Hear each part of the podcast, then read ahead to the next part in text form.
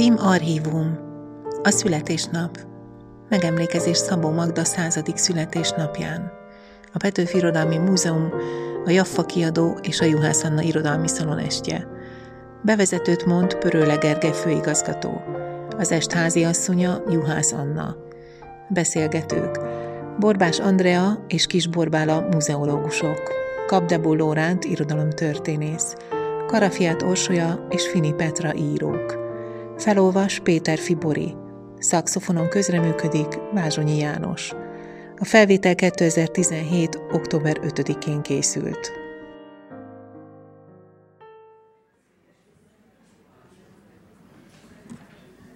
Tisztelt Hölgyeim és Uraim, kedves közönségünk, én Prőle Gergely vagyok, a Petőfi Irodalmi Múzeum főigazgatója, és hát egész egyszerűen őrületes ez a, ez a nem is tudom, ostrom, ami ma este itt volt a, a Szabó Magda estünkre, és igazából szeretném remélni, hogy ez nekem szól, de valószínűleg, valószínűleg nem így van.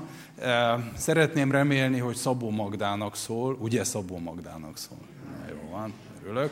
Bár az mindig feltűnt nekem, hogy Juhász Annának ilyen óriási rajongótábora van, bár ami, ami nekem szintén feltűnik, hogy a résztvevők 90%-a nő.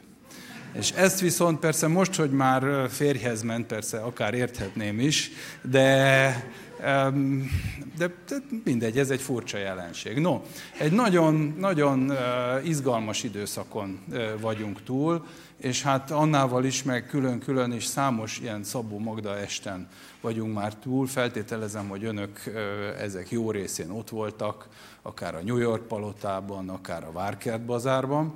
De ami talán még izgalmasabb, hogy itt a Petőfi Irodalmi Múzeumban is Szabó Magda jegyében teltek az utóbbi hónapok, kivéve amikor Arany János jegyében, teszem hozzá halkan, és ez egy nagyon izgalmas időszak volt. Ugye gondolom, hogy önök közül már elég sokan látták a Szabó Magda kiállításunkat, Ugye Borbás Andrea és Kis Borbál a fantasztikus munkát végzett, ők itt vannak a körünkben. Nagyon népszerű a kiállítás, és ez is valahol jelzi azok az apró kis jelek, amiket mi ott tapasztalunk, hogy milyen fantasztikus kultusz alakult ki Szabó Magda és az ő könyvei nyomán. Csak egyet mondok, hogy Abigélnek több száz üzenetet hagytak a látogatók az elmúlt hónapokban. Ezeknek az üzeneteknek a filológiai és pszichológiai feldolgozása az, az itt házon belül zajlik, de azt kell mondanom, hogy ez az, ami, ami úgy tűnik, hogy, hogy tartós sikert jelent a kiállításnak is, és hát hála jó Istennek Szabó Magda életművének is. Nekem nagyon nagy tapasztalat volt az örökössel való tárgyalás sorozat, aminek a révén ugye kiderültek, hogy milyen fantasztikus dolgok vannak a hagyatékban, amit valószínűleg nem is gondolnak, vagy nem is feltételezik, hogy milyen apró rejtett kincseket rejt még ez a hagyaték. Csak hogy egyet mondjak, hát egyrészt fantasztikus fényképfelvételek vannak Szabó Magdáról a 60-as, 70-es évekből, amikor ebből néhány látható a kiállításban is, amikor bármelyik olasz divatmodellt megszégyenítő formában jelenik meg, egyébként egy olasz fényképész fotóin, de ami még talán ennél is érdekesebb, és mivel egy irodalmi múzeumban vagyunk, ezt is fontos elmondani, a neki dedikált könyvek, hát azok, azokból egy külön nagy doktori disszertációt lehetne írni, mert ez mutatja az ő irodalmi hálózatban, az írók nagy uh, seregében való megbecsültségét, azt a szeretetet, ami őt körülvette, és azt a hálózatot, amiben ő, amiből ő végül is kinőve ezt a fantasztikus életművet ránk hagyta. Büszkén mondom, hogy tíz évvel ezelőtt még itt ünnepeltük a 90. születésnapját, legalább ennyien voltak mint most. Egy nagyon szép együttlét volt, tehát annak is nagyon örülünk, hogy most önök ennyien vannak itt. Én azt gondolom, hogy egy nagyon színes estének nézünk elébe, úgyhogy szeretettel köszöntöm Juhász Annát, ő pedig majd minden továbbit elmond. Jó szórakozást, szép estét kívánok!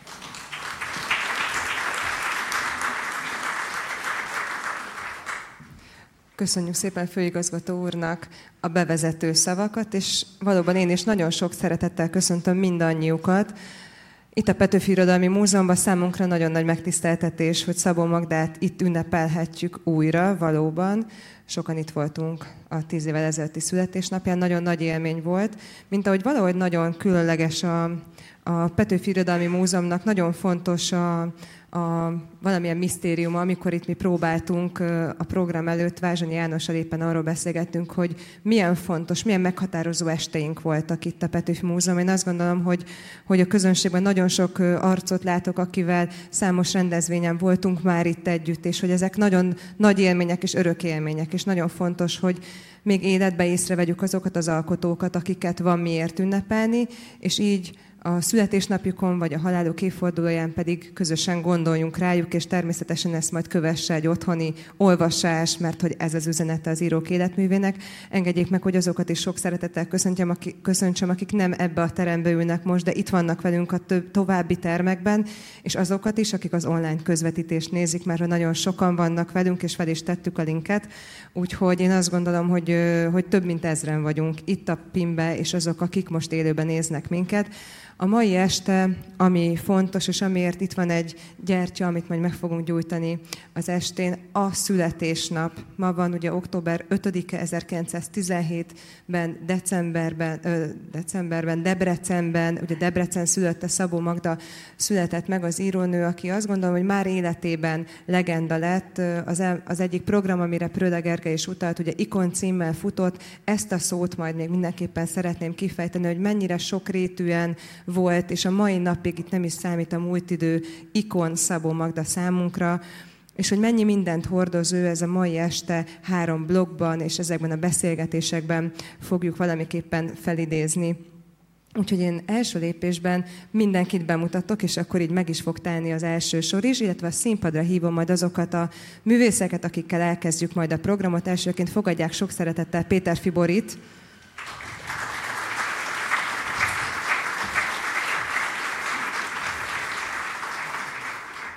Bordás Andrát és Kis Borbálát az előbb már Pröle Gergely bemutatta. Kérlek, gyertek fel a színpadra ide mellém. Itt a két hely. Vázsonyi János szintén a színpadra várom magunk mellé. Fogadják sok szeretettel. Kapdabó Lórend professzor úr már ott ül, fogadják őt, és sok szeretettel. És nagyon megtisztelő, hogy itt van velünk, neki hosszú napja van, Szabó Lőrinccel foglalkozott egész nap reggel óta itt van a Petőfi Múzeumban, és a kedvünkért itt maradt, hogy a számára nagyon fontos Szabó Magdáról is beszéljen. Köszönjük szépen, ez nagyon megtisztelő. Karafiát Orsolya.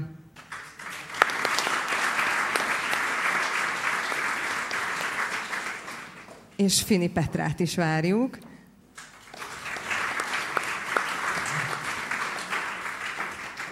És akkor azt hiszem, hogy senki nem maradt ki, mindenki megvan.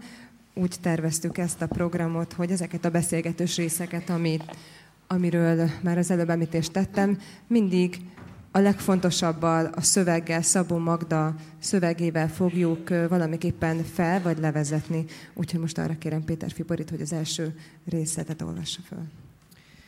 Minden könyvem kiinduló pontja a gondolat. Amit magyar tanár koromban úgy tanítottam, az eszmei mondani való. Tehát az az egyetlen igazság, ítélet, figyelmeztetés, amelynek kimondása írásra késztet. Mondjuk a Pilátusban annyi, hogy vigyázzunk az öregekre. Az anyagi gondoskodás még nem ment fel senkit a szüleiért való erkölcsi, emberi felelősség alól. Az eszmeni mondani való teremti meg hordozóját, a regény főhősét és mivel minden ember társak közt él, minden hősömnek megvannak a maga családi kötöttségei, barátai. A figurák környezete így eleve adottá válik. Mielőtt írni kezdenék, hónapokig hőseimmel élek. Egy külön füzetben elkészítem személyi lapjukat, feljegyzem adataikat, rövid életrajzukat, és életüknek a regényben ábrázolt időszak alatt történő eseményeit. Ki kit szeret, hol dolgozik, milyen problémákkal küzd. Előfordul, hogy rajzzal is kiegészítem ezt a káderlapot.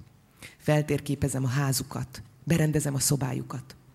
Ezután fogok csak a regény szerkezeti vázlatához, és mikor a beosztott forgatókönyv elkészül, már csak le kell ülnem a géphez.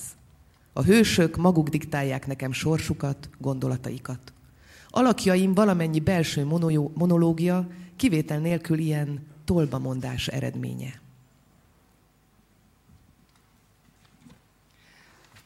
Köszönjük szépen. Én majd mindig elmondom, hogy éppen miből hallottuk ezt a részletet. Az író műhelyében Földes Anna interjújából volt ez a pici bevezető gondolat, és most hozzátok fordulok, Andrea és Bolbár, ugye a háttérben vetítést látunk. Egy olyan kezdő gondolatom van, nekem talán egy picit irodalmi közegben szerencsés sorsom volt, nem véletlenül lettem irodalmár, mert beleláthattam egy író műhelyébe, az alkotásba, és abba a titokba, ami azt gondolom, hogy mindannyiunkat, olvasókat és kultúrával foglalkozó embereket izgat. Nekem nagyon beszélő már a kiállításnak a címe is, amivel akár így az elején most kérdeznek benneteket, ugye annyi titkom maradt, mert hogy a titok az nem csak minket izgat, de hogy, de hogy valahogy egy életmű kapcsán, ahol természetesen nem csak a művekkel, itt ugye azt gondolom, amit Pröda Gergely mondott már nyilván, nagyon sokan látták ezt a kiállítást, tárgyakkal, emlékekkel, az életrajzból, de akár ruhákkal is számtalan minden, mindennel találkozhatunk. Ti beleláthattatok akár ezek közé, a titkok közé, ott is lehettetek Szabó Magda egykori otthonába, azt gondolom, hogy nagyon sok segítséget kaphatatok Tasi Gézától. Milyen érzés volt számotokra valahogy en, ezeknek a titoknak a tudóinak lenni, ott lenni, belelátni? Gondolom, hogy nagyon sok új dolgot kaptatok ezáltal a kiállítás által. Mi volt az első, ami mondjuk nagyon nagy szenzáció volt, vagy érdekesség volt, akár amikor az ő tárgyai között lehetetek, vagy amikor erre a kiállításra már elkezdtetek valóban készülni? Számomra az nagy szenzáció, hogyha egy kiállításra készülve egy leíráshoz tárgyat találok. Itt például a régi módi történet kezdődik a hatros kancsó leírásával. Szabó Magda elmondja, hogy gyerekkorukban volt egy hattyús kancsójuk, ő vett egy ilyet később, ugyanis ez eltört, és a testvére megkereste rajta, hogy hol van a repedés. Szabó Magda meg alig bírta elmagyarázni neki, hogy de ezzel nincsen repedés, ez már nem a gyerekkori hattyús kancsó, csak éppen ugyanolyan. És amikor ellátogattunk Szabó Magdához, akkor rögtön azt néztük, hogy esetleg a hattyús kancsót valahol meglátjuk, és tényleg meglátjuk, ott állt a könyves polcon a hattyús kancsó, Tasi Géza pedig kölcsön adta, úgyhogy ki tudtuk tenni a kiállításba a hattyús kancsót, ki tudtuk tenni mellé a szöveget, Rikül Mária fényképét, a Rikül házat, és itt tulajdonképpen megelevenedett a régi módi történet, egy egész kis külön falrészt kapott, de ugyanígy a Führerizben Szabó Magda megírja, hogy csak azért, hogy a puritán iskola, puritán tanárait pukkassza, ő bizony úgy ment el egy érettségi találkozóra, hogy műszempillát ragasztott, kozmetikushoz ment, kajróban vett magának ruhát, és még egy arany papucskát is fölvett, amivel hát egy kicsit túl is lőtt a célon. Debrecenben a Dóci Leánynevelő Intézet kis emlékszobájában a műszempillát megtaláltuk, majd a a vendéglakásban pedig megtaláltuk az arany 35-ös kis babucskát, úgyhogy ezeket az idézetben együtt tudtuk állítani. Én csak azt akarnám mondani, nem tudom, hogy többeknek biztos feltűnt, hogy az Andi azt mondta, hogy amikor ellátogattunk Szabó Magdához, ami hát nem véletlen, mert egészen rendkívüli élmény volt, mikor kimentünk Kerepesre először a Géza fogadott minket, nagyon nehezen sikerült időpontot szereznünk nála, és akkor beléptünk abba a szobába, ahol tényleg ott lakott Szabó Magda, minden úgy van, ahogy ő ott hagyta. Ott ültünk, beszélgettünk, és tényleg egy kicsit olyan volt, mintha elmentünk volna Szabó Magdához. Még élt egy cica is, a, a, aki még ismerte őt, azt mondta a Tasi Géza. Hogyha még a kiállításnál maradunk, akkor, akkor fantasztikus, itt most pár tárgyat említettünk nagyon sokrétű, nagyon látványos, nagyon, nagyon izgalmas és befogadó barát ez a kiáltás. Meséltek arról, hogy hogy állt össze ez az anyag, akár mik azok a könyvek, írások, amik, amiket csak itt, csak most erre a kiállításra sikerült megszerezni, összeszedni, és, és most állt össze az a, az, az egység, amit, ami ilyen, ahogy mondta igazgató úr, ennyire népszerű és ennyire sok ember szívéhez most talán ilyen módon el tudja vinni Szabó Magdát. Először mindig úgy állunk egy kiállításhoz, hogy megnézzük, hogy a saját gyűjteményeinkben milyen anyagaink vannak. Itt először Tasi Gézánál jártunk, tőle kaptuk ezeket a bizonyos ikonikus tárgyakat, de nagy szerencsénk van azzal, hogy nagyon sok újholdas szerző hagyatéka került a kézirattárunkba, és ezek tele vannak Szabó Magda levelekkel. Ezeket nagyon érdekes volt elolvasni, és olyan nagyon szellemes és frappáns idézeteket találtunk, hogy akkor azt találtuk ki, hogy a fényképek alá önvallomásokat teszünk. És ezek nagy része olyan, amelyeket az ember nem is találhatja meg az interneten, hiszen itt van nálunk kéziratos formában. A raktárunkban persze, ha valaki kutatóként jön, akkor kikérheti és megnézheti, tehát ez mindenképpen különleges de Bori tudna beszélni dedikált könyvekről is. Hát bizony, hát a, a PIM könyvtárának ugye az egyik főgyűjtőköre a magyar irodalom idegen nyelven, és hát azt is tudjuk, hogy Szabó Magda a legtöbbet fordított magyar író, 42 nyelvre fordították le, Hát sajnos minden nincsen meg a könyvtárunkban, de, hát, de, de nagyon sok, egészen ritka nyelveken is található nagyon sok könyv, és ezeket is azt gondoltuk, hogy ha másért nem, egyrészt a mennyiséget be tudjuk mutatni, másrészt pedig, hát ez egy nagyon érdekes ezt böngészni, hogy melyik ország, melyik nyelven, milyen borítóval, milyen címmel jelent meg, szóval szerintem ez is talán érdekes lehet sokaknak. De hogy a kérdésedre még annyit akartam mondani, hogy azt nyilván tudtuk az elején, hogy mindent nem nem lehet. Tehát mikor megtudtuk, hogy csinálunk Szabó Magda, csinálhatunk Szabó Magda kiállítást, azt rögtön tudtuk, hogy, hogy mindent nem mutathatunk be, ezért próbáltunk és azt is tudtuk ugyanakkor, hogy amit viszont mindenképpen szeretnénk, mert részben nekünk fontos, részben pedig hát talán, hogy a közönség várja. Tehát Abigélt például nem lehetett kihagyni, de a szülőket sem, de a gyerekirodalmat se. Tehát így nőtt, nőtt, és hát... A Tibort sem szerettük volna kihagyni, és aztán, ahogy elkezdtünk olvasni, mindent elolvastunk Szabó Magdától, kiderült, hogy ő nagyon sokszor hivatkozik arra, hogy öt ember pillér tartotta az életét, a szülő, a fogadott testvér, a nem létező Cili, aki egyébként Mikesedik, mint volt osztálytárs, és mint agancsos is megjelenik az Ókútban.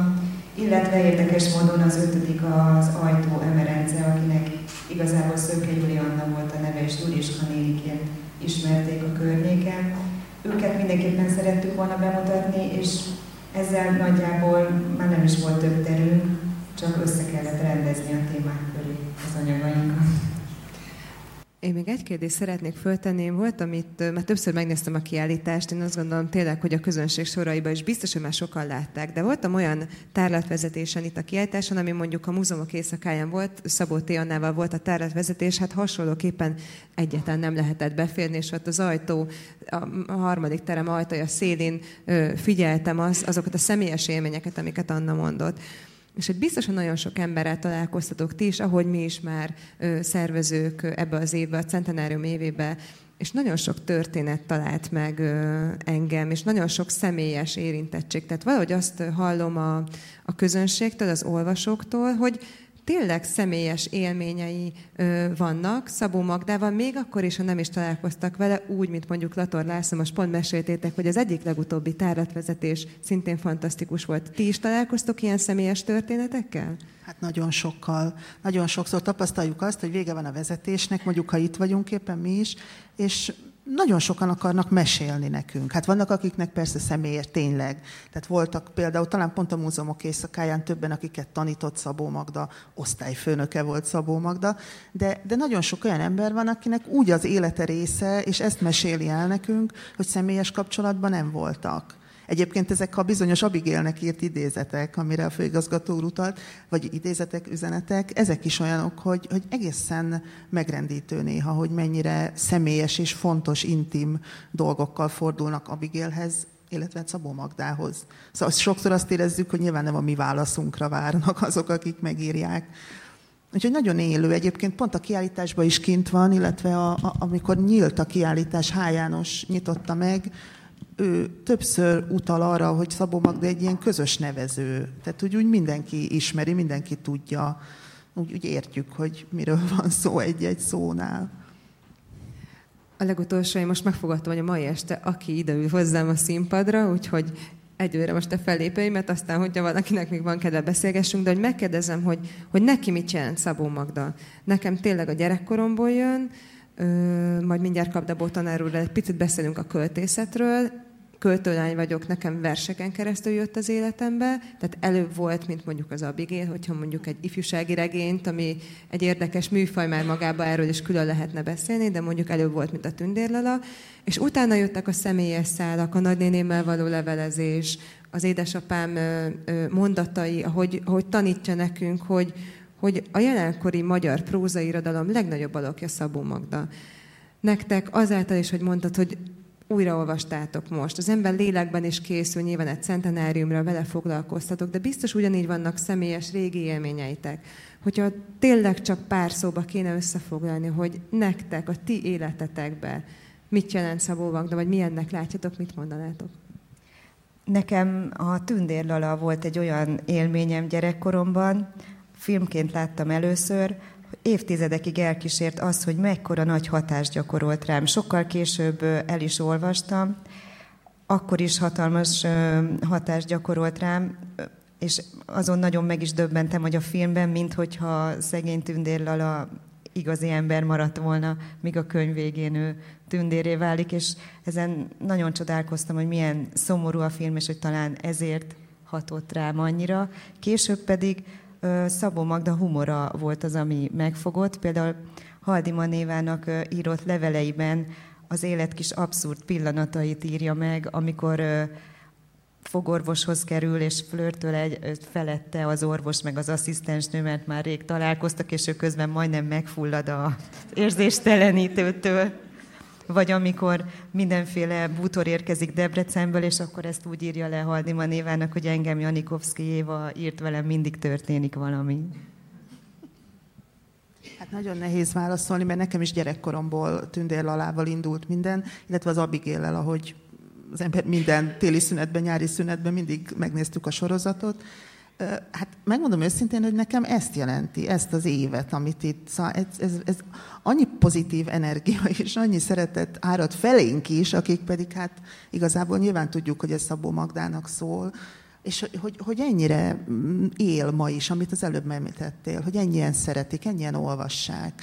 Ez egy nagyon, nagyon nagy dolog. Szerintem nagyon örülne, hogy ezt a hülyeséget mondjam, hogy, amit nyilván ilyet nem mondhatunk, de hogy, hogy, hogy, hogy ez, ez, ez egy örök érték. Annyi titkom maradt. A Peti Irodalmi Múzeumban meddig látható a kiállítás? Hát március elejéig biztosan. Úgyhogy még mindenkinek, mindenkinek van ideje. Borbál Andrá, nagyon szépen köszönöm, köszönöm hogy itt voltatok köszönöm, velünk. Köszönöm. köszönöm szépen. Kérünk egy tapsot, mert most következő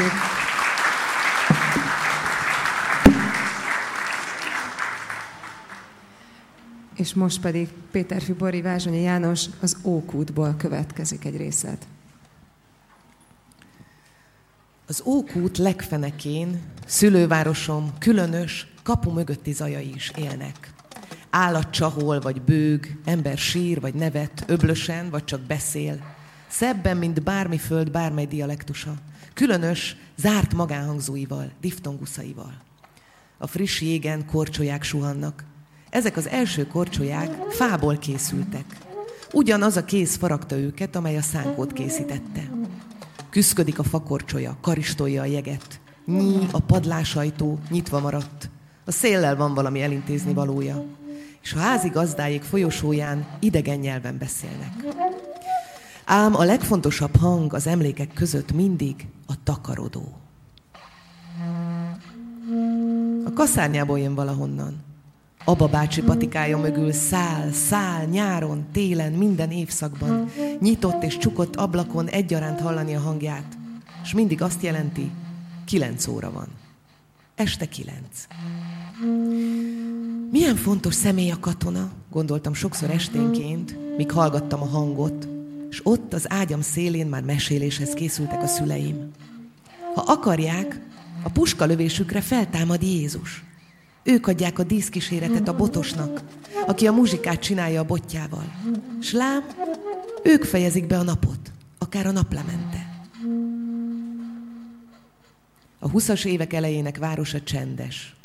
Az utcákat gázlámpák világítják, az ókút vízhangos fenekére a takarodó máig visszazeng. Szomorú ez a hang, de sosincs egyedül. Dallama felveri a szelet, s a szél sem marad egymaga, míg átrohan a városon, vonatfüttyöt sodor. Olyan csendes a város, hogy az ágyból hallani, ha a pályaudvaron elindul egy szerelvény. Nem tudom, hova megy. Nem tudom, hova megy a vonat. Nem tudom, mi a messzeség. Valószínűtlen, értelmetlen minden út, ami elvezet a városból. Ha akárhová is, ha magába az égbe. Sír a takarodó vékonyan, mint egy szált cérna, a hang pici szálán lóg a lét, az ismeretlen és megismerni nem is vágyott világ felett. Aztán elhallgat, elmetszik a napot a varázslatos és hatalmas katonák. Este van, jön az álom. Semmivel sem reálisabb vagy irreálisabb, mint az ébrenlét.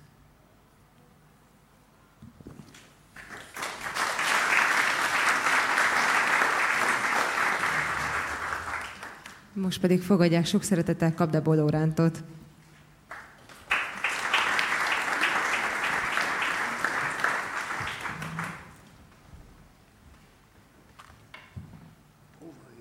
Kérlek, hozzá minél közelebb ide. Szépen. Talán az első gondolatom az lenne, hogyha már én arra, arra utaltam, hogy költészet, és én a, a verseivel ismerkedtem meg otthon.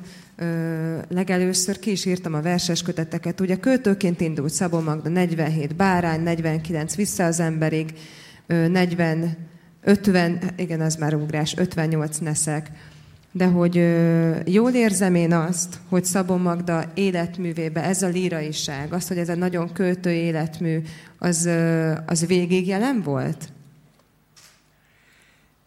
Lehet, lehet.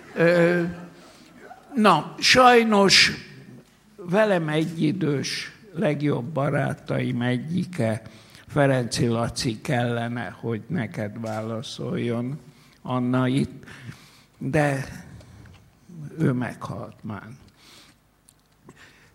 Laci a költőt szerette. És ahányszor találkoztak Magdával, akkor mindig Ferenci Bóka tanítvány volt, Bóka Szobotka Tibor osztálytársa és legjobb barátja, Magda a koalíciós időkben Botka államtitkár úrnak volt a titkárnője, élethalál úra a minisztériumban. Nos, Laci a költő Szabó Magdát szerette. Én is szeretem, én is ismerem, írtam is, beszéltünk is róla. Olyan verse is van, az utolsó vers kötetének, már mint 49-es, tehát a diktatúra elő a Rákosi korszakban, amikor elfolytották az egész újholdat, az előtti utolsó vers kötetében van egy vers, ami nincs azóta se egyetlen versébe sem. Egy nagyon vívódó és egy nagyon egy Ausztriában lehet, hogy még élő keresztgyermekéről szóló vers, amelyik, mert hogy nekem Bécsbe elmesélte a Fürelize folytatását, befejezését, ami elől mindig menekült. A Fürelizét mindenkinek ígérte, televízióba beszélt róla, egy fejezetét az én általam akkor szerkesztett irodalmi labba idatta, közöltük is, de amit tőle kaptam, az mindig a következő volt. Nesze, fogd, olvast. Mi ez? Fürelize? Nem. Hát mi? Vidd el, olvasd el, és mondd el. Ez volt az ajtó. Legközelebb megint. Add ide. Olvasd, vidd. Fürelize? Nem. Hát akkor majd olvasd el. És ez volt a pillanat. A fürelizét már később fejezetenként kaptam meg gépiratba. Tehát én a életmű csúcsát, a két nagy csodát, azt gépiratba elsők között olvashattam. De hát Magda nekem az új hold. És mégis nem első látásra megszerettem. Szabó Magda egyszer Miskolcon, később ő nem, hál' Istennek nem emlékezett, vagy nem tudta, hogy én is ott voltam, azon az esten, vagy délutánon, egy nagyon sikerületlen estje volt. Azt mondta, a szörnyű Miskolci estem. Hát mi ott hátul röhögtük, kiröhögtük. A könyvtárosokkal, többiekkel. Kiállt, nem volt hajlandó senkivel beszélgetni, azt mondta, hogy majd ő. És akkor, mint egy tanítónéni kiállt, és akkor majd én fölteszem magamnak a kérdéseket, és én majd meg fogok erre felelni. Szörnyű volt. Szörnyű volt. Higgyétek el, kedves barátaim, akik itt vagytok, vagy néztek, vagy hallgattok. Higgyétek el. De mondom, utólag ő is a szörnyű Miskolci estjét. Na innen indult. És egyre közelebb, közelebb, közelebb, és eljutottunk odáig, hogy a utolsó két remek művét interjú kötetemnek a háborúnak végétbe még nem is kértem tőle interjút. 80-ba. A következőbe a kortárs akkori szerkesztője Kovács Sándor Iván hozott össze eh, Magdával, és a Magda nagyon ridegen mondta, hogy nem, de beszéljünk. És akkor kettesbe beszéljünk, és akkor azt mondta, hogy előbb Tiborral. Próbálja meg. Még nem tudjátok, hogy én a hagyomány vagyok. Tibor a jövő prózája. Én aztán írtam Tiborról, megszerettem, jó író volt.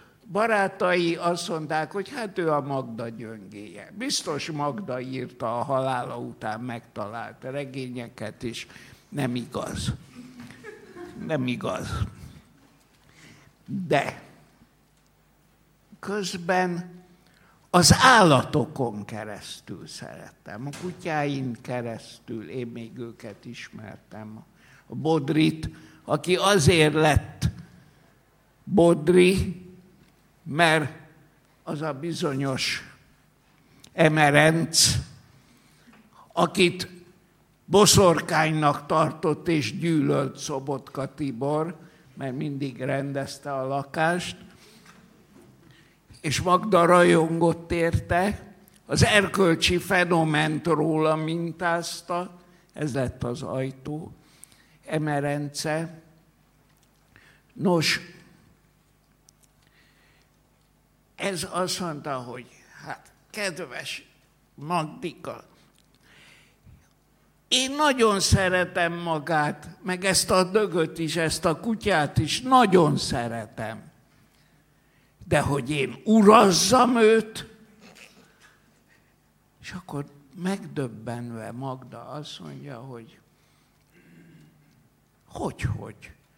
Tudnélik, ők a művelt Szobotka és a művelt Szabó Magda, akik a bezártságba, 50-es évekbe egyik nap angolul beszélgettek, másik nap franciául beszélgetek, harmadik nap németül, hogy ki ne jöjjenek a gyakorlatból, titokba persze. A kutyát a Szent Johannából, a Bodrik úrról nevezték el.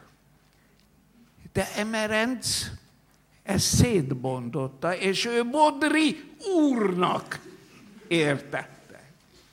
Na hát így lett Bodrik úrból, az őrség parancsnokából Bodri kutya. Na, ezeket még én ismertem. És a macskáját is. Hát azért egy döbbenetes. Na, ezt a sztorit el kell mondanom. Mindent Tiborér, Tiborér, Tiborér halála után. Szerintem ő más írónak van felesége, aki helyette dolgozik, megcsinál, gépeli, stb. Magdának Szobotka lett a feleség. És a Liber Mortis, ha elolvassák, kétségbe esett, amikor ott maradt egyedül. Mit kell csinálnom? Hogy kell élnem? Hogy lehet tovább élni? Erről szól a Liber Mortis. Újra kellett az életét megszerveznie. Nos, összehoztuk az irodalomtörténeti társaságba egy szobotka emlékezést. Ki nem érkezik, nézzük az órát, mint a Magda. Telefon, minden végre fölveszi, akkor még nem voltak ilyen, hogy mobil. Azt mondja, nem tudok menni. A macskám elveszett és éjszakáig keresték, és valamelyik pincébe megtalálták.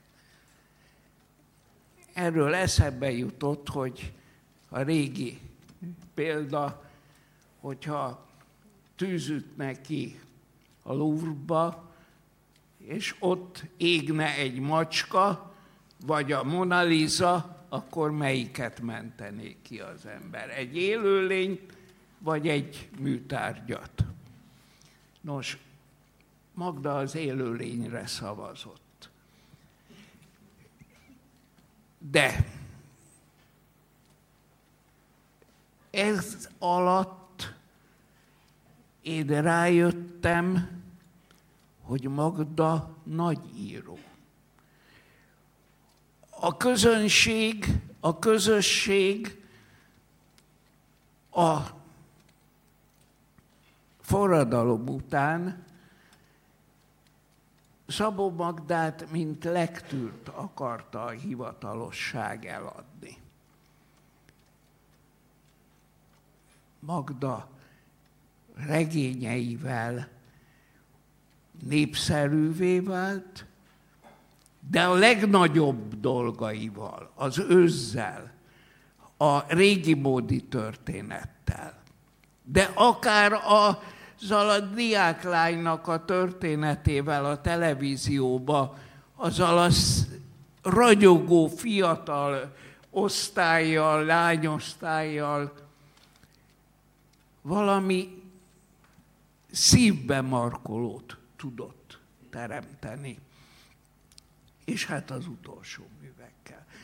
A véletlen úgy hozta, hogy egyszer a Szima titkárnője az akadémiáról fölhív, hogy Lorent délutánig fogalmazza meg a Nobel-díj javaslatát Szabó Magdának. Tényleg nem tudja valaki? Állítólag ma hirdetik ki, hogy ki kapta az ez évin. Ki? Egy japán? Na. Sajnos nem kapta meg, de az a kitüntetésért, hogy én fogalmazhattam meg ezt a Nobel-díjat, akkor már ilyen volt a viszony közöttünk.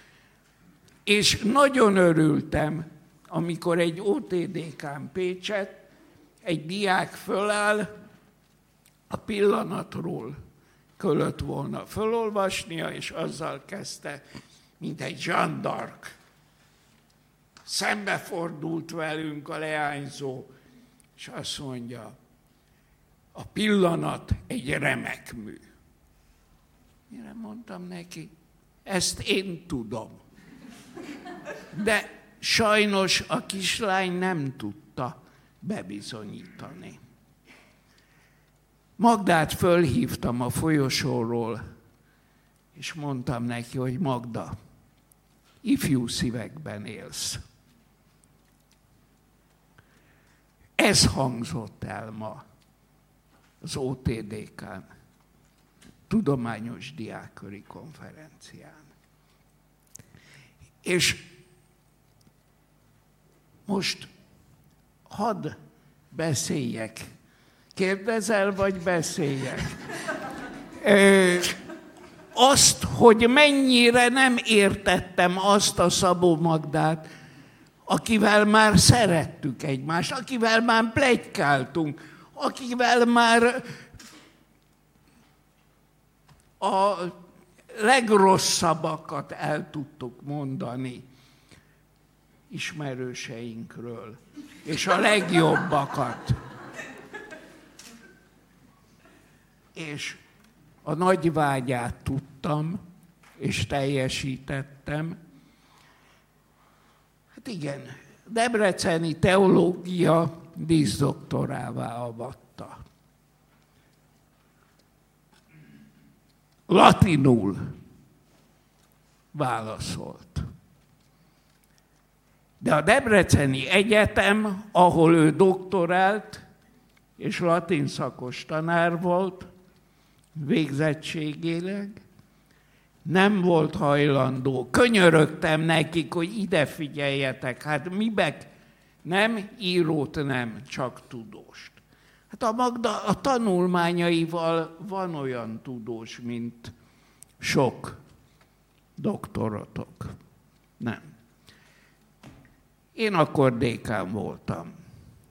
Utolsó, akkor jött be az a törvény, hogy 65 évnél, 70 évig lehetsz professzor, de 65 évnél az összes vezetői funkciót le kell adni.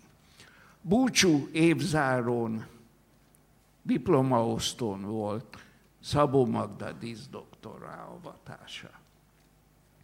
És akkor én úgy rendeztem, hogy fanfárok, minden, a vége talárba, láncba, rektor, dékánok kivonulnak, és ezzel vége. Megkértem, előtte van a díszdoktorrá avatás, Magda nálunk is én kértem, hogy latinul válaszoljon, és utána másnapig voltam még dékán, fogtam, és amikor elindultak a díszmenet kifelé, levettem a talárt, összehajtogattam, és a fotel karjára tettem. Utána levettem a nyakamból a dékáni láncot, és ott az első sorba ült az utódom. Oda mentem, és a nyakába tettem. Nem ezért akarom elmondani, hanem a Magda reagálására. Azt mondja, Lóránt, olyan volt ez a jelenet, ahogy te megcsináltad, mintha egy Shakespeare király drámájának egy jelenete lenne. Visszaigazolás. Ennyire közeli viszonyba voltunk. A Vörösmarty drámájának a nagy monológiát, ami a legszebb részlete, nincs benne a drámába. Az engem köszöntő kötetbe odatta. Ezt kihagytam a drámából. Elolvasható benne. Nagyon jó. De egyet még szeretnék mondani. hiába életében ennyire bizalmasan mindent tudtam. Életrajzát azért nem írnám meg soha. Majd az ifjúság fejtse ki. Mert ezek az összefüggések, Debrecen és Magda, a környezet és Magda. Nem olyan egyszerűek. Ezért nem lektűrszerző, hanem a világirodalom egyik nagy prózaírója, én a magyar Márkéznek, Garcia Márkéznek, Gábó magyar változatának tartom. Tudik ebből a környezetből, ezekből az emerencekből, meg ezekből a régi bódi történetekből, ezekből a...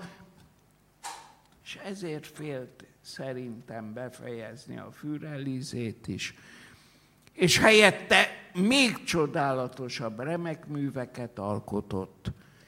A környezet, a pillanatnyi emberek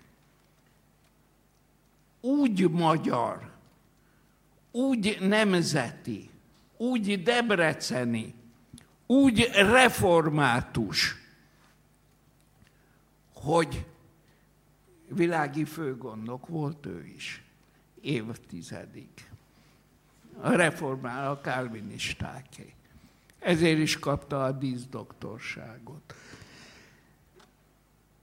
Nos, ő ezt a mikroklímát nem egy adott környezet történeteként írta meg, hanem ha egy dél-amerikai olvassa, ugyanúgy sajátjának érezheti, mint mi magyarok.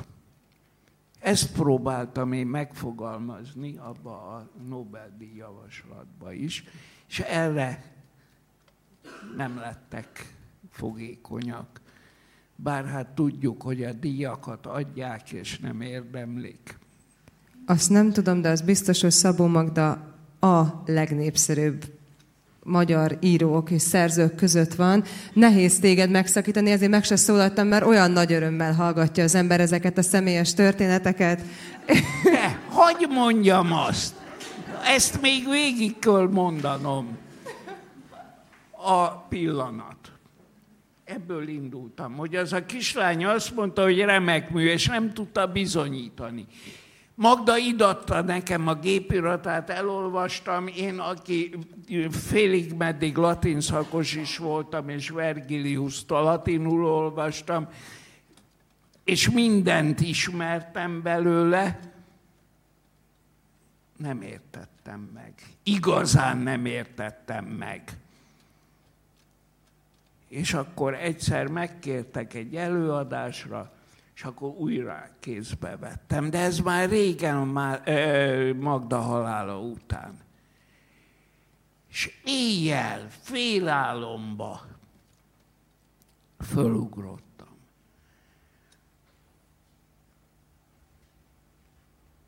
A főszereplő, a nagy szőkeség.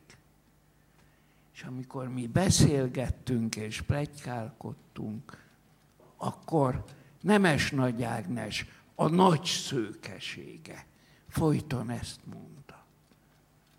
Hopp. Nemes Nagy Ágnes az Éneisz feleség, Éneász felesége, aki a csodás pillanatban a férj helyett a férfi szerepet végigmondja. Na most erre egyik kollégám, amikor ezt egy konferencián elmondtam, azt mondja, hogy hát akkor ez kulcsregény, akkor ez nem egy jó regény. Mondom, bocsánat. nem kulcsregény, csak van modellje. Mert a világon mindenütt van olyan. Ugye a hatalom kijelöl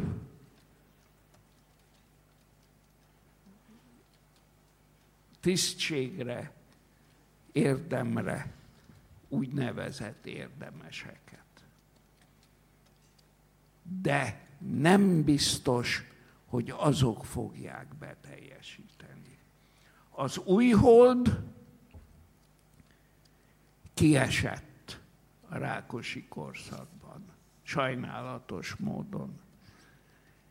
Mégis ők teljesítették be azt, amit az én a pillanat hősnője férfiként megcsinált. És akkor Magda, mint pukka nagy varázsló, a Szent Ivánéi álomba. Ezt a varázslatot elénk teszi. Tessék! A lényeg az, hogy aminek meg kell történnie, történjen meg.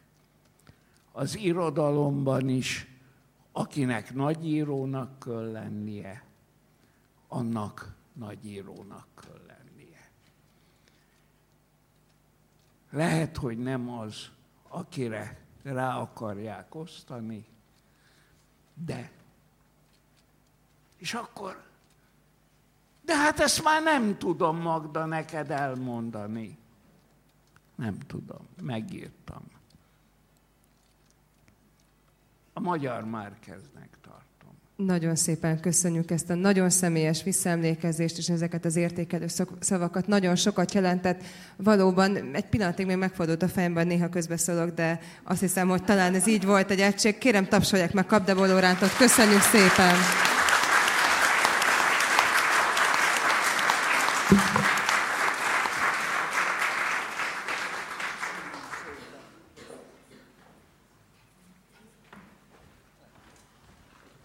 És most pedig következik 25 év történelem, az újírás ankétja, az újírásból idézünk 1970-es írás.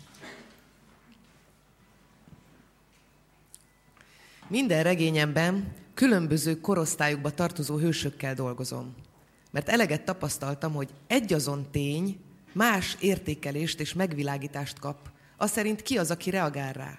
Miféle emléktartalom, és hány évtized visszatekintési lehetősége birtokában.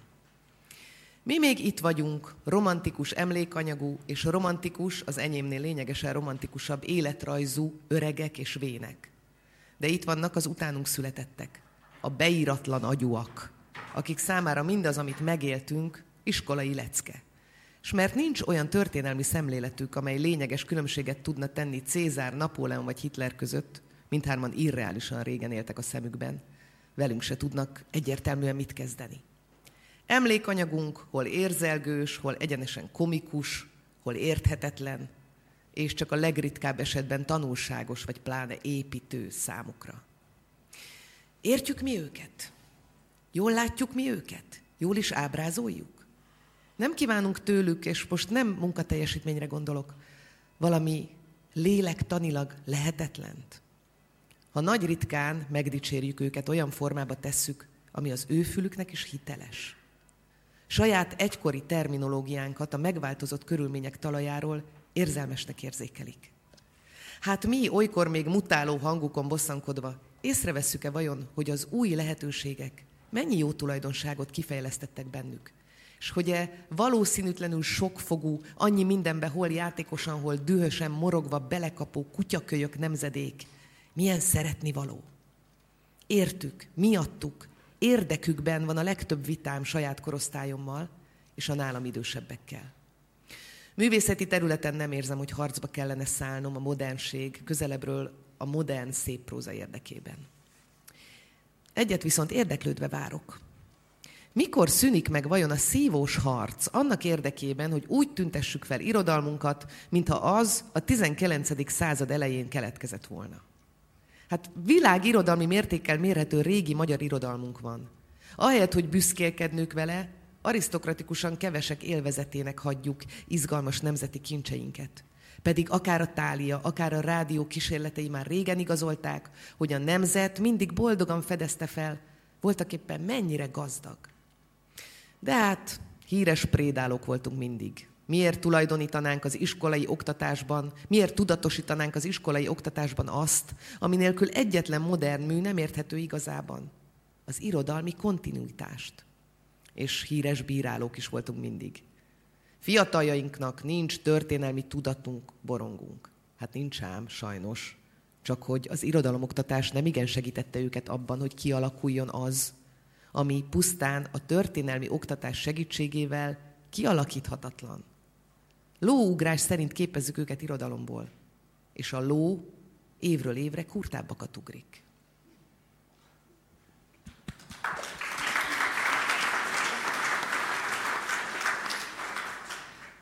Karafiát Orsit és Fini Petrát várom a színpadra magam mellé.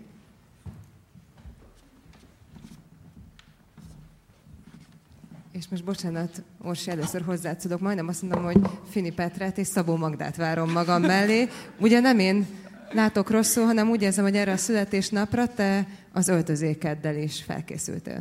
Igen, egy kicsit készültem, én is szeretettel köszöntök mindenkit, de nem sikerült összhangba hozni a fejet, a ruhát és a, a jellemet, tehát hogy ezt a hajat egy másik fényképről vettem, ezt a, egy fiatalkoriról, és hát ahogy megszólalok, az nem túl választékos ma, de azért mégis próbálok egy kicsit Magdának kedveskedni ezáltal. Egyébként a, a Petőfi Múzeum kolléganői azt mondták, hogy a alattatok, ugye minden blokknál különböző képek futnak itt, ezt nyilván látják, és az alattatok lévő blokk lesz az egyik legizgalmasabb, mert itt Szabó Magda portrékat fogunk látni, azt hiszem talán pont 25 portrét. Mi már Orsival többször beszélgettünk ezzel a centenárium alatt, és nagyon sok tekintetben elemeztük Szabó Magda személyiségét. Én egy picit most ebbe a blogba Szabó Magdára, mint nőre szeretnék kitérni, és, és arra vagyok nagyon kíváncsi, hogy a ti életetekben mind a ketten kiváló alkotók vagytok. Én azt gondolom, hogy ez egy külön szem, ez egy külön látás, ez egy külön hallás. Tehát akkor mindjárt visszatérek a nőre, de akkor mind a kettőtől hadd kérdezzem meg, hogy, hogy ahhoz, hogy ti írtok, írónők vagytok, mi az, amit Szabó Magdától kaptatok, hozzátett? Mi volt, mi volt az, ami, amiben akár ő ott van veletek? Én ö, mindig csak saját édesapámra tudok vonatkozni, de hát mellette értem. Ő nagyon sok olyan ö, látást mondott, azokat a szemeket, azokat a karaktereket, itt majd kihangsúlyozom azokat a női karaktereket, akiket Szabó Magda megteremtett, már egy picit erről beszéltünk, és, és amit már az ő szemével látott, nálatok van-e ilyen, amit tőle kaptatok, ami a ti írói munkásságotokban fontos, vagy szerepet játszik, és Szabó Magdától van? Olyan, te kezded, vagy én kezdem? Kezded, nyugodtan. Ja, én, én inkább csak folytatom, amit az előbb elkezdtem. Nagyon fura, pont az előbb itt kérdezgetted a kolléganőket az első Szabó Magda élményükről, és nekem az apámhoz kapcsolódik, aki um, nem szerették volna a szüleim, ha bedajároltatom a hajam, de egyszer mégis az általános iskolába bedajárolt fejjel érkeztem, és az apám csak így rám nézett, és azt mondta, hogy úgy nézek ki, mint bárány boldizsár és akkor került először a kezembe a Bárány Boldizsár és Bárány Borbála történet. Ez egy elég meghatározó élmény volt számomra, de nem ez indított el az írói pályám. Én Szabó Magdától inkább eleinte szavakat és kifejezéseket tanultam. Nekem a legkedvesebb nyilván az Abigail után az ajtó volt, és ezt még elég fiatalon olvastam, és amikor még elkezdtem írni, akkor mindig azt gondoltam, hogy senki nem fogja észrevenni, ha lopok. És akkor minden könyvbe így bejelölgettem, amik nekem nagyon tetszenek, szavak és kifejezések, és azokat így gyűjtöttem. Volt egy külön vicces füzetem, meg gondoltam, hogy társaságban attól leszek jó fej, hogyha vicceket mondok, meg volt ez a, az idézetes jegyzetem.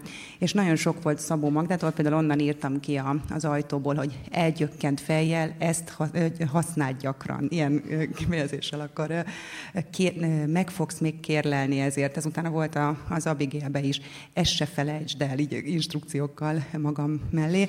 Aztán utána persze voltak kezdő novelláim, amikbe ezeket használtam jó rosszul, tehát hogy mindenki elgyökkent fejű volt és kérlelhetetlen, de aztán ezek a hatások lemorzsolódtak. Majd még később mondok más hatást is, csak hagyom szóhoz jutni Petrát. Hát akkor én is ilyen személyes élménnyel kezdeném szerintem. Találkozásaimmal, Szabó Magdával, az írott lapokon keresztül, történteken keresztül, meg egyszer személyesen is. Hát a, elsősorban a gyerek könyveivel kerültem közelbi kapcsolatba, amikor fiatalabb voltam. Nyilván a Tündérlala oly sokunkhoz hasonlóan meghatározó élmény volt, de be kell, hogy valljam, annak kéne, hogy a, a szavai nyilván rögtön elvarázsoltak a színességük, meg a, a dramaturgia történetnek. Én bizony nagyon dühös voltam magamban Iris királynőre. Nyilván azért is, mert hogy kicsit olyan gyengekezű anyának éreztem őt. Tehát, hogy tehetett volna többet. Én azt gondolom, túlságosan befolyásolták és manipulálták. Úgy éreztem, hogy a, a Terpater figurája egy picit olyan, mintha a régi módi történetből az igen meghatározó emberek, például Rikő Mária és Gizella vagy Melinda alakját jelenítenék meg, és manipulatív képességét, és én ezzel ellen lázadtam magamban. Aztán a Bárány Boldizsárt ezt a lányaimnak olvastam föl, akkor még nem tudtam, hogy igazából amikor ez a történet született, akkor én úgy tudom, hogy az 56-os támadások idején Magda a szobájába így bemenekült, és Bert kiabált, amikor kint hallotta a csatát, tehát hogy jóval drámai háttere van ennek a történetnek. Akkor volt egy olyan találkozásom vele, ez kicsit az Abigailhez kapcsolódik. Amikor megtudtam, hogy a, a mamája a Debreceni Sveticsbe járt, akkor azonnal még jobban rákapcsolódtam így lelkileg. Én ugyanis ennek a testvériskolájába jártam, a budapesti patronába, és egyből közelebb éreztem magamhoz. Már amikor a Dóci Lánynevelő Intézetről olvastam, akkor is egy kicsit éreztem ezt a, ezt a hangulatot, ami nem csak azért megkapom, mert nagyon-nagyon le volt szabályozva az életük, amit nyilván én is éreztem patronás diákként, de azok a nagy formátumú pedagógusok, akikkel mi is találkoztunk, szerintem egy életre meghatározták Magda életét is, mint ahogy a mamájáét is. Aztán volt egy személyes találkozásom, amikor Fürelizbe kértem dedikálást tőle, és ott toporogtam előtte. A, De ez egy ilyen könyvheti? könyvheti az a Mamut Libriében volt, erre is emlékszem, és úgy, úgy ült ott, egyszerre meg volt ez a kis pajkosság, meg játékosság már a fejtartásában, Ugyanakkor ez a vesébe látott tekintet, tehát hogy most én itt megmérettetek, mint hogyha nem tudom, az ajtóbeli emerenc előtt állnék, körülbelül úgy éreztem magam, rosszat nem mondhatok, de nagyon-nagyon helyes volt és kedves. És aztán később még egy ilyen személyes találkozás, az a, az Ókút kapcsán volt, azt a, a hugom adta oda, hogy olvassam el. Ugye mi nagyon korán elveszítettük a mamánkat, és lehet, hogy azért is egy, ez egy ilyen közös könyvünk lett. Nagyon-nagyon szép ilyen gyerekkori emlékeket elevenít meg. Nyilván, a, aki ezt elolvassa, elkezd azonnal irigykedni, hogy ó, ilyen csodálatos gyerekkor, az, azt nem mindenki lehet, milyen jó lett volna, nekem is ilyen van, de én azt gondolom, hogy ott végér, végérvényesen én így hozzákötöttem, tehát on, onnantól kezdve nem volt menekvés, és akkor jött a többi könyv, és hát ez, ez tart még ez a kapcsolódás. Még annyit gyorsan hadd kérdezzek, aztán tiéd lesz a szó, Orsi, hogy hogy látjuk egymás oldalát Instagramon, Facebookon, tudom is, láttam is, hogy újra is olvastál mondjuk most könyveket. És engem ez kifejezetten érdekel, de nekem nagyon sok könyvvel van olyan katartikus élményem, hogy mondjuk olvastam 5-10 éve, vagy akár így kisebb koromban, amire most te is utaltál, és nyilván mások voltunk, máshol tartottunk, mi is más korúak voltunk, más élményanyagunk volt. Neked van meghatározó élményed most újraolvasásnál? Tehát van egy új felfedezésed, más hangját látod Szabó Magdának? Érzel ilyen változást hozzá kapcsolódóan? Hát én azt gondolom, hogy ö, teljesen más, talán abból a szempontból, hogy ö, anyaként máshogy látja az ember a világot. Ugye neki nagyon meghatározók szerintem a gyerek figurái. Ö, roppant karakteresen, érzékeny, és sokszor talán korai éretten jeleníti meg őket borzalmas dolgokon is mennek keresztül, és az ember legszívesebben odaülne melléjük, oda kuporodna, hogy segítsen nekik, vagy részt vegyen valamilyen módon a sorsukban. És talán ebből a szempontból volt érdemes, egy, egy, érdekes egy kicsit újra olvasni, illetve az, hogy azt megtapasztalni tényleg mennyire sok szempontból vizsgál meg egy-egy helyzetet, mint hogyha egy profi filmes lenne, aki ugye több kamerát használ, több beállításból, és ez, ez rengeteg tanulni valót adott így íróként is. Tehát én azt gondolom, hogy nyilván nyelvet is kap tőle az ember, mondatokat, gondolkodásmódot, ezt is, hogy akár operatőrként is jól működjek a saját szövegemben, illetve ami nagyon-nagyon fontos, ez az erkölcsi habarcs. Tehát én azt gondolom, hogy, hogy nem csak simán egymásra kell építeni mondatokat, hanem valami nagyon fontos morális összekötő anyagnak is kell lenni között, amiről is így sokszor hivatkozik.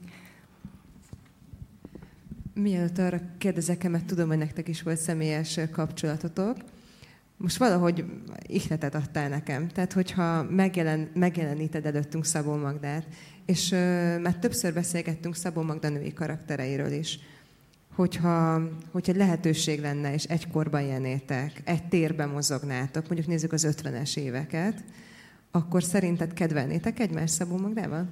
Szerintem ő biztos kedvelne engem. Nem tudom, egyébként azt hiszem, jóba lennénk. Én nagyon szeretem azt a típust, amilyen ő. Én hallottam már több oldalról, hogy ez a humor, ami benne van, meg a, a, igen, a rossz indulat. Tehát én is egy kicsit rossz indulatú vagyok, és, és de, de közben ez nem igazi rossz indulat, hanem uh, inkább ez, ez a csipkelődő, vagy ilyen jó ízekkel elvegyülő uh, dolog, meg hát hallottam, hogy uh, ő is olyan, mint én, hogy uh, ugye mindig adott magára, meg, meg nem tudom, de hogy a lakásában meg iszonyú rendetlenség volt. Tehát, hogy oda nem lehetett belépni, és már-már káosz, rossz szagok, minden, és ez, ezt is többen megerősítették, és ez is, én úgy érzem, hogy ez közelhoz hozzá, és pont H. János írta az egyik visszaemlékezésébe, hogy, hogy hát ő tényleg elképzelt egy régi módi történet, vagy tényleg fürelízből egy ilyen kis tüchtig otthont, és akkor belépett tényleg a földi pokolba, és voltak éppen azt érezte, hogy így még szimpatikusabb lett neki a Magda, és hogy ez a mély szimpátia addig tartott, tartotta, még Magda fel nem ajánlotta, hogy kávézzanak, és rájött, hogy ez a nagy lazasság a kávénak viszont nem tett jót. Tehát valami Nescafét toltak elé, és én is Nescafét iszom, mert olyan hosszú, amíg lefő a kávén, szóval ez úgy közel van. Mesélj a személyes találkozásodokról. Nekem nagyon sokat jelent az, amikor találkoztunk, voltak éppen teljesen véletlenül hozott minket össze a, a sors, vagy legalábbis abban sem volt semmi tervezettség, mint mondjuk több volt, mint nálatok. Én lent voltam Debrecenben, és az a fura, hogy én erről egyszer már írtam, de most tök más, hogy emlékszem rá.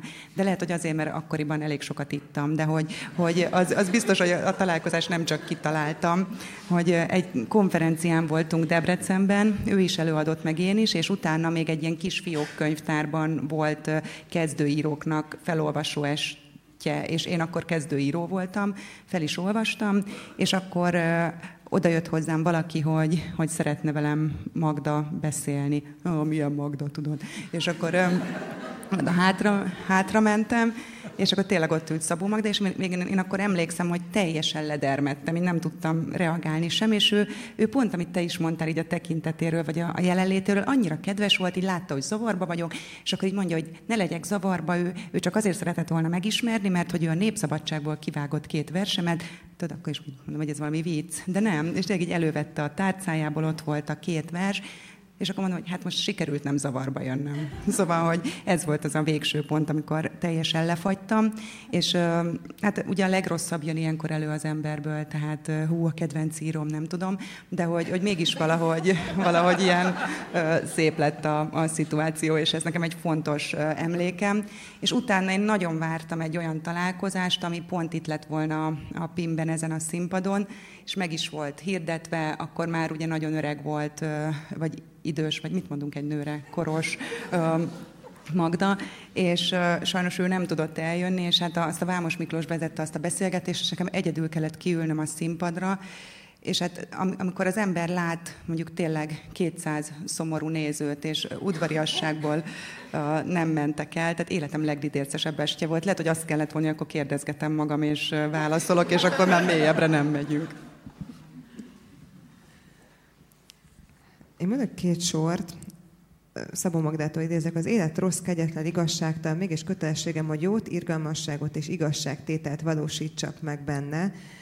És nekem volt egy, most az elmúlt időszakban egy külön kis dolgozatom, elkezdtem összeszedni azokat a karaktereket, ami, ami nekem nagyon fontos volt. És én azt írtam össze, hogy nagyon szenvedélyes, erős és küzdő nőket hozza létre a könyveibe. Gondoltam Annuskára, Szőcsizára, Emerencre, őt most már sokszor emlegettük, de amiből Borit megkértük, hogy már nem sokára felolvas az őz, az én kedvencem, Encsi Eszter, Graf hogyha, hogyha téged kérdezek egy picit erről, egyetértesz-e velem, vagy hogy szerinted milyen a Szabó Magdai nőtípus?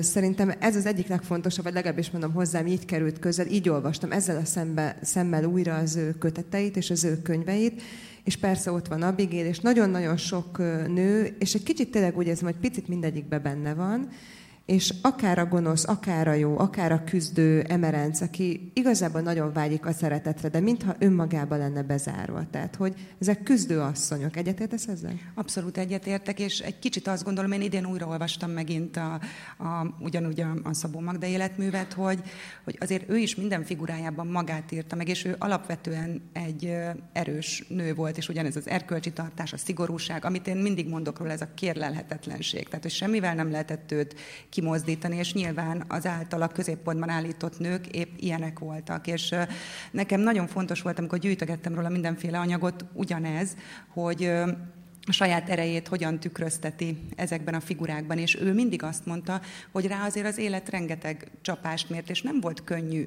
az ő élete, az ő dolga, akármilyen most úgy tűnik a szép képekből, meg a helyes Magdából, hogy azért ez egy diadalmenet volt, nem volt az, nagyon kemény sors volt, és még a szerelme is, még a szobotkával való viszonya is, főleg a végén az utolsó tíz évben, egy kőkemény próbatétel volt, vagy legalábbis én így látom, és ugye amikor a hallgatás évei alatt, vagy a kényszerű tanítás évei alatt tényleg otthon csak Szobotkának írva, ugye mert Szobotka azt mondta neki, hogy ha szeretsz, elég, hogy én vagyok a közönséget. Tehát, hogy azért ezek nagyon kemény dolgok évekig ebben élni.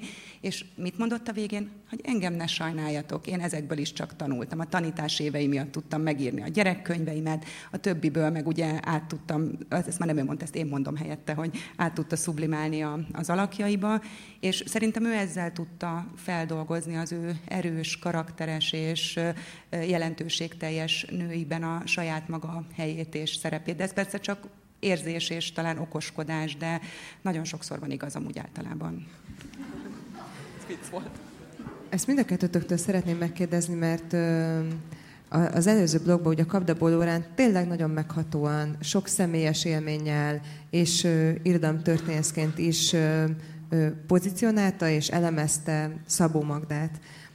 Titeket is egy picit akkor most akár helyette is, de a saját ö, ö, világotokban mind a kettőtöknek nagyon erős ö, ö, hatása tud lenni, akár egy újságcikk, akár a, a gyerekek, a következő generáció, akár egy ö, irodalmi beszélgetés. Tehát nagyon sok helyen ö, tudtok ö, ö, a gondolataitokat akár egy-egy íróról kifejezni. Hogyha azt kérdezem tőletek, hogy a magyar irodalomban Szabó Magda, mi az, a, mi az ő titka, mi az ő helye? Mert azt gondolom, hogy amit már többször kiemeltünk a mai este, igen, az egyik legnépszerűbb. Tehát akárkit megkérdezünk, nekem nem volt olyan ember, aki ne tudott volna mondani vagy egy dolgot Szabó Magdától, vagy ne tudta volna, hogy ő kicsoda. Ez szerintem óriási dolog, hogy valaki minden háztatásban ott van. Ez fantasztikus. De hogy, hogy mi, mi, mi az ő titka, mi lehet az ő kulcsa, vagy hol van az ő helye? Mit gondoltok erről?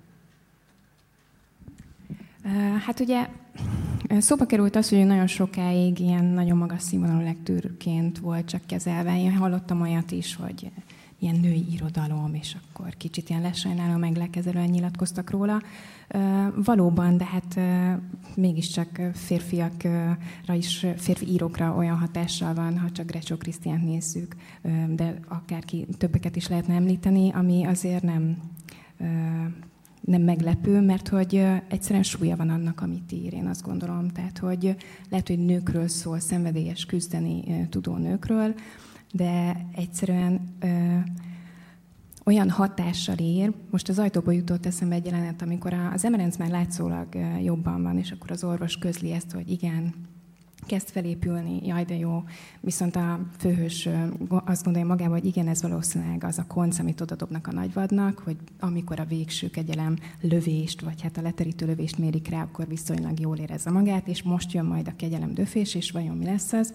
És nagyjából Szabó Magda is hasonlóan bánik velünk, és a hőseivel is. Tehát, hogy építi, építi a kis életüket, viszi magával az olvasót, áltatja egyfajta sokszor kedvességgel, mert nagyon-nagyon szépen megmunkált, kedvesen, kereken, kiformált mondatokkal dolgozik, vagy akár olyan jelenetekkel, és aztán a végén, amikor már azt hiszük, hogy jól érezzük magunkat, akkor megkapjuk a, a halálos lövést.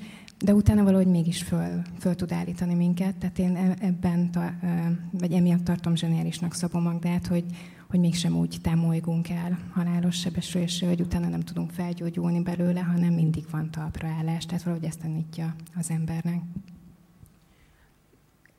Ez nagyon uh, ugyanezeket akartam elmondani, amit még te, de uh, én visszakanyarodnék oda ahhoz az idézethez, amivel Bori nyitotta az elején. Én azt látom, hogy tényleg Magdánál ez az erős gondolat, ha megvan, ő azt nem engedi, és ugyanez ez szintén az ereje, vagy a szerkesztői ereje, amit szerintem sok kortársíró eltanulhatna tőle, hogy ő belekapaszkodik a témájába, és nincs felesleges szó, nincs felesleges indulat, semmi, minden a körül cirkál, és azt meg tudja tartani végig az ő tényleg gyönyörű mondataiban, meg gyönyörű szavaiban, és ezért valóban minden könyve egy teljesen külön világ. Amikor így rendezgettem a könyvespolcomat, ugye nyilván először hogy színek szerint, meg akkor méret szerint, itt most csak a Szabó Magda könyvek, de végül így elkezdtem arra, hogy, hogy nem, inkább így az érzés, az erős érzések szerint tudnám én őt az én könyvespolcomra tenni, hogy mindig a az, azt válasszam ki, ami éppen az aktuális, és akkor nyilván egy blogba olyanok kerülnek, amik nekem a nagy kedvenceim, például tényleg a pillanat, a Mózes 1.22, valamint a, az ajtó, szerintem a három nagy nagy mű, de persze többet is találunk még ott, ahonnan ezek jöttek, de hogy, hogy na, nagy író szerintem, és kész, és, és tényleg aki azt kifogásolja, hogy néha túl érzelmes, vagy túlhabzó, annak nincsen szíve. Utolsó és lezáró kérdés. Tegnap volt egy este Márai Sándorról és feleségéről, Macnál Loláról. Nagyon izgalmas volt, és feltettem ott egy kérdést a, a vendégeimnek. És igazából egy hat, hasonló kérdést szeretnék most nektek föltenni, mert ott nagyon tetszettek a, a válaszok, és kíváncsi lennék, hogy ti hogy reagáltok erre. Szabó Magda nem csak száz éve született, de ugye tíz éve is halt meg, dupla centen, vagy dupla évforduló van, és mind a ketten meséltetek személyes kötődésekről, meg akár találkozásról. De, de tíz éve meghalt már, és azt gondolom, hogy akár az újraolvasás, akár ez a tíz év, amióta már nincs itt köztünk, de mégis máshová kerül egy életmű. Tudjuk, hogy ez egy életmű nem lezár dolog, alakul, változik, máshogy látjuk, új generációk jönnek, új kérdéseket tesznek föl. Nektek van-e most kérdésetek, ami akár belétek szorult? Hogyha itt lenne, mit kérdeznétek tőle? Van-e, maradt-e olyan kérdés, vagy alakult-e olyan kérdés, amit most feltennétek neki? Engem nagyon sok minden érdekelne, de mondjuk elsősorban az, hogy egyáltalán valaha megfordult a fejében, hogy valóban megírja a fürelézét, a második részt, tehát hogy a, a fiatal korát. De szerintem ez tényleg kapdebót is szívből érdekelni.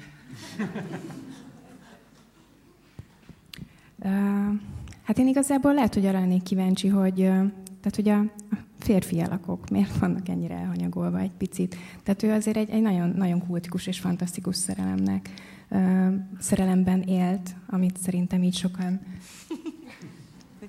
Ja, nem tudom, nekem erről más a véleményem, de... de...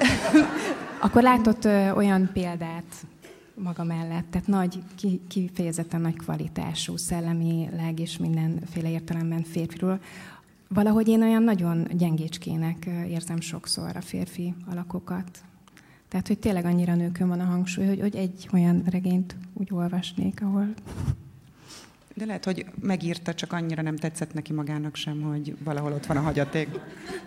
Az is lehet. Én nagyon szépen köszönöm nektek a beszélgetést. Maradjatok itt velünk a színpadon. Most, amit beharangoztam, jön az én kedvencem, az őz Péter Fiboritól és Vázsonyi Jánostól.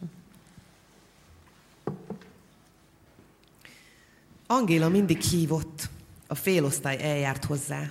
Minél inkább húzódoztam, annál jobban simogatta a karomat. Mikor a guppik megdöglöttek, nem tudtam ellenállni többet. Annyira szerettem volna látni az őzet.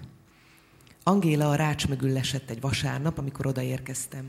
Ott állt a kerítés mögött, a trombita fába kapaszkodva, és már messziről integetett. Mikor meglátott, kiköpte a kürtvirágot, amelyet a szájában tartott. Elza a kertben olvasott. Alig köszöntöttük egymást, mert Elza mindig elkísérte Angélát a zongora órára, és látott mosni meg súrolni. Nem volt előtte semmi becsületem. Hát én meg tudtam azt, amit Angélán kívül igazán mindenki tudott a városban, legjobban Emil, meg Ilu néni, hogy Elza a Domi bácsi szeretője. És csak húzogattam a számot, valahányszor megláttam. Hát tudod, milyen a gyerek? Azt hiszi, a szerelmek sírig tartanak, és a házasság törőt szurokba kell mártogatni. Angéla bizonyosan megmutatta neked a villaképét. Hátul, ahol a veteményes kert volt, meg a gyümölcsös, mi nálunk semmiféle ház nem, nem épült akkor még, amelynek ne lett volna külön veteményes kertje. Domi bácsi egy kis kamrát ácsoltatott az őznek. A szívem majd megszakadt, mikor megláttam. Már ismerte Angélát, elvette a kezéből a zabot, meg az apróra vágott káposztát, engedte, hogy megsimogassa a gerincét és a füléhez nyúljon. Sokáig megszólalni sem bírtam. Angéla tüzelt a boldogságtól. Lehajolt a borjuhoz, átölelte vékony kis nyakát, és megcsókolta az orrát. Én megpróbáltam étellel kínálni. Belenyúltam az orra kívülről ráerősített etetőládába szénáért, de elkapta tőlem a fejét, hátrább szökkent. Fél tőled, mondta Angéla. Aztán megvigasztalt, hogy eleinte tőle is félt, majd megszokik. Uzsonnára habos kakaó volt. Az Angéla szobájába terítettek. Étvágytalanul ettem, ellenségesen, nagyon keveset. Az uzsonna vége felé berohant Ilunéni, az orra vörös volt, meg se látott engem. Elkezdte csókolni Angélát, valamit mondott, nem lehetett érteni mit. Aztán Domi bácsi berohant, végül kimentek mind a ketten. Ránéztem Angélára. Evett. Elza átsétált a szobán, az arca piros volt. Angéla új habot tett a csészéjébe. Később ismét láttam Ilunénit az ablakon át, akkor már a kertben sétált, törölköző volt a halántékára csavarva, és cigarettázott. Domi bácsi végig szaladt a salakos úton, kalapja, botja, kesztyűje a kezében. Úgy ment ki, hogy nem is köszönt Ilunéninek. Mami ideges, mondta Angéla, és gyanútlan szemével, sajnálkozva követte anyja fáradhatatlan imbolygását a virágágyak között. Éjjelente az őzzel álmodtam. Te, te nem tudod, milyen az, mikor az ember olyan elmondhatatlanul sóvárog valamire. A cipő, a ruha, az étel miatt csak dühös voltam, vagy mogorván szégyenkeztem. A narancsot kívántam, de inkább megfulladtam volna sem, hogy elfogadjak Angélától egy cikket is.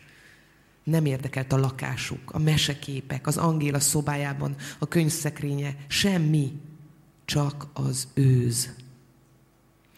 Akkoriban gyakran aludtam el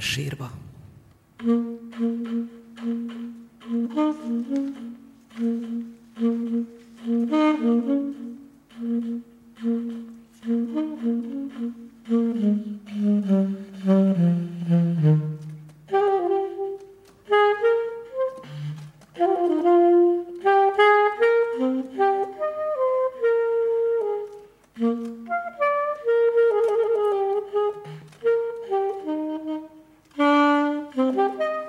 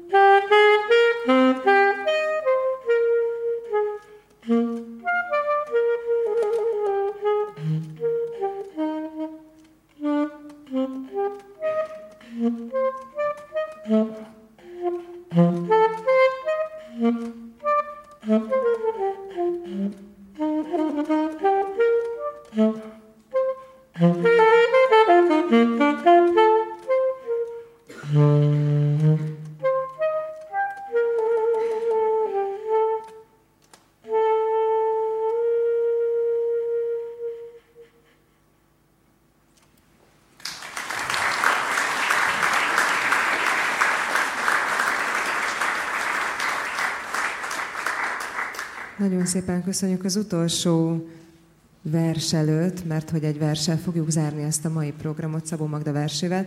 Engedjék meg, hogy, hogy mindenkinek megköszönjem, aki ma beszélgetett velem, és amellett önöknek is, egy, egy nagyon pici, hogyha itt engedtünk a személyes vallomásoknak, nekem ez a felkérés, hogy, hogy a Szabó Magda centenáriumban dolgozhatom, és valamiképpen Szabó Magda nagykövete lehetek idén, azt gondolom, hogy az egyik legfontosabb munkám volt azóta, amióta irodalommal foglalkozom. Rengeteg gazdagságot kaptam, amellett, hogy, hogy valóban én is újraolvashattam a könyveket, fantasztikus emberekkel ismerkedhettem meg, és a önök történeteit hallgathattam, ami azt gondolom, hogy egy írónak a legnagyobb boldogság, hogy a közönségben benne él. Nagyon fontos kiemelni Tosi Gézát, aki most nem lehet itt velünk, mert természetesen egyszerre nem tudunk több helyen lenni, és ő nem van Debrecenben, a szülővárosban, az otthonon, egész héten Magda Fest van, és a mai este is ünnepi díszelőadás van a Csokonai Színházban, de már elkezdődött az ünnepség, és lesz a héten folyamatosan, úgyhogy fogjuk majd értesíteni mindannyiukat arról, hogy mi történik. Rengéza itt lett volna velünk, de, de így ott van, és, és azt gondoltuk, hogy az a fontos, hogy minél több ünnepség legyen, és minél több megemlékezés, ami Szabó Magdához kapcsolódik. A Jaffa kiadó, a Szabó Magda kiadója rengeteget dolgozik azért, hogy, hogy Szabó Magda életművét még inkább megismerjék, egy gyönyörű életmű kiadást hoznak, hoztak létre. Ez nem is csak múlt idő, mert hogy folyamatosan jelennek meg a könyvek, ezeket itt az előtérben megismerhetik, és természetesen kedvezménnyel megvásárolhatják. És engedjék meg, hogy ez egy ünnepi este, mindenképpen emlékező este ami, ami nekünk nagyon-nagyon fontos, mert tényleg ma van a születésnap, és most már egy éve dolgozunk azon, hogy, hogy még inkább a közönség szívéhez eljusson Szabó Magda. Beszélgettünk a lányokkal, beszélgettünk Kapdebó Lórántal, a kiállításnak a munkatársaival. Nagyon-nagyon nagy munkát végeztek, de itt lett, itt, itt lett volna velünk ma este egy ember, aki nem csak a centenáriumban, de az egész, azt gondolom az egész életében nagyon sokat foglalkozott Szabó Magdával, ő Tarján Tamás, akiről én mindenképpen szerettem volna legalább egy szót emlékezni, mert neki nagyon fontos volt Szabó Magda, belünk volt több eseményen is, és a mai este is itt lett volna. És én azt gondolom, hogy ha ennyit megengednek nekem, ez nem a gyász estéje, hanem ez az emlékezésnek az estéje. És Szabó Magda mellett mindenképpen azt gondoltam, hogy nagyon fontos az ő nevét megemlíteni, aki itthon volt, otthon volt a Petőfi Irodalmi Múzeumban. És, és itt van mellettünk a helye, és köszönjük neki azt a nagyon sok szépet szóban és írásban is, amit a centenáriumon hozzátett az ünnepléshez. Úgyhogy ennyit még szerettem volna, én meg fogok nem sokára gyújtani ezt a gyertyát itt, ami most minden kettőjük érég, és leginkább Szabó Magdáért, és most pedig következzen a vers Péter Fiborítól. Szabó Magda születésnapi vers. Október köd. Októberi illat. Októberi ferde sugár. Hát örüljek, hogy a körbefutó év térdet hajt holnap után. Hát örüljek, hogy egy napja az évnek az enyém, a sajátom egészen és hegyi szél, pörgő falevél, meg szőlő kiáltja szétszületésem. Hasad a gesztenye burka, a szilva lepottyan, csapdos a vízbeli páva a Dunán a habokban, széttárja a farkát, csupa gyöngy, meg olajsáv, fátyol a hegyen, megvédi harmatos arcát, köd, köd, puha köd. Ez a nap az enyém. Mi enyém? Mi? Hát még ez a versem. Nem azé, ki megírja, hanem ki megérti a költemény. Csak a hit, a tudat, hogy majd, ha megfutottam útjaimat, juttán nekem sír, temető, elnyughatom majd a kemény deszkán, mint dédem, üköm, mint annyi elődöm, azt még hiszem én, hogy lesz sírom az itthoni földön, és nem kell lerogynom idegen felhők alatt, és nem idegen ég rontja el tagjaimat. Örüljek, Kívánjak magamnak még hosszú életet? Fogom fülem, hogy én se halljam, amikor nevetek. Fogom szemem, hogy meg ne lássam a jövendő éveket.